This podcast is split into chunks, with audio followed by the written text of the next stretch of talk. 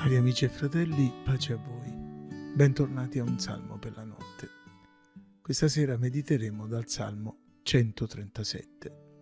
Là, presso i fiumi di Babilonia, sedevamo e piangevamo, ricordandoci di Sion. Ai salici delle sponde avevamo appeso le nostre cetre. Là ci chiedevano delle canzoni, quelli che ci avevano deportati, dei canti di gioia, quelli che ci opprimevano dicendo cantateci canzoni di Sion. Come potremmo cantare i canti del Signore in terra straniera? Se ti dimentico, Gerusalemme, si paralizzi la mia destra, resti la mia lingua attaccata al palato, se io non mi ricordo di te, se non metto Gerusalemme al di sopra di ogni mia gioia. Il salmo di oggi è forse uno dei più strazianti di tutto il Salterio. Descrive la sofferenza dei leviti, musicisti e cantori esiliati a Babilonia, lontani dalla patria e nell'impossibilità di poter esercitare il loro servizio nel Tempio. Il ricordo nostalgico e doloroso di quello che fu ed ora non è più aveva spento il loro desiderio di cantare inducendoli anche a mettere via i loro strumenti musicali perché non c'era più nessuna ragione per cantare.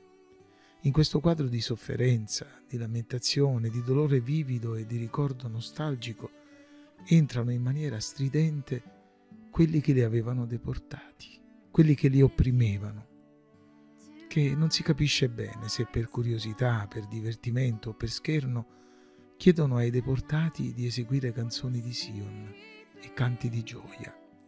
Appare ovvio che il sentimento di chi richiedeva il canto non fosse percepito come benevole, giacché il salmista li definisce per l'appunto quelli che ci opprimevano.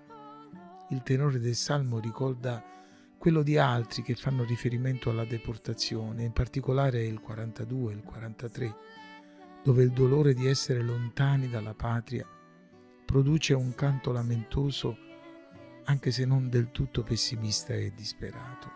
Da esso emergono alcuni aspetti edificanti che rivelano l'intensità della fede del salmista, che è chiaramente sincera e intensa per l'appunto.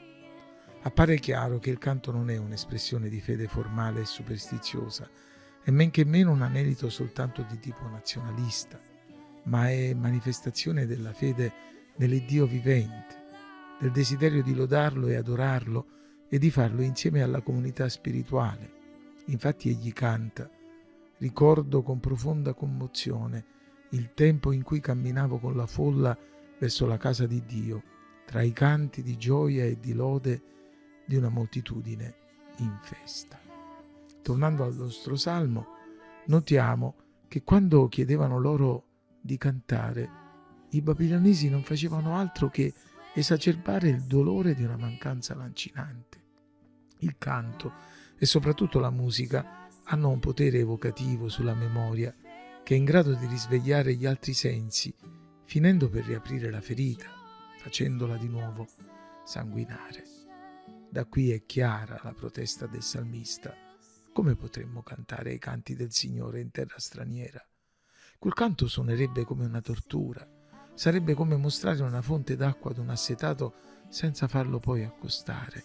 Equivarrebbe a far sentire il profumo del cibo a un affamato senza poi consentirgli di mangiare. Il salmista sembra voler dire è impossibile cantare le canzoni di Sion in esilio, non perché ho smesso di lodare il Signore, non perché ho perso la fede e non perché ho rinunciato alla speranza, non ci riesco perché farlo senza calpestare il cortile del Tempio, cantare senza i miei fratelli e soprattutto farlo per soddisfare la curiosità dei nemici o per allietare le loro orecchie curiose sarebbe un vero e proprio supplizio, una beffa straziante. Il salmo è duro e difficile da leggere e continua con una promessa solenne che il salmista fa a se stesso e idealmente a Gerusalemme. Se ti dimentico, Gerusalemme, si paralizzi la mia destra. Resti la mia lingua attaccata al palato se io non mi ricordo di te e se non metto Gerusalemme al di sopra di ogni mia gioia. Cari amici e fratelli, sì, ci sono momenti in cui quando l'opera di Dio langue, quando i nostri fratelli soffrono, eh, che è necessario piangere, intercedere e pregare perché Dio intervenga in favore del suo popolo. Sì, ci sono momenti in cui cantare è difficile, ma è urgente, necessario pregare e aspettare l'intervento di Dio. Le parole sono diverse, ma l'intensità assomiglia a quella delle preghiere di confessioni intercessione e supplica che troviamo sulle labbra di Daniele, di Neemia e di Esdra, il cui desiderio era quello di vedere rifiorire Israele, Gerusalemme ricostruita, il culto del Tempio ristabilito.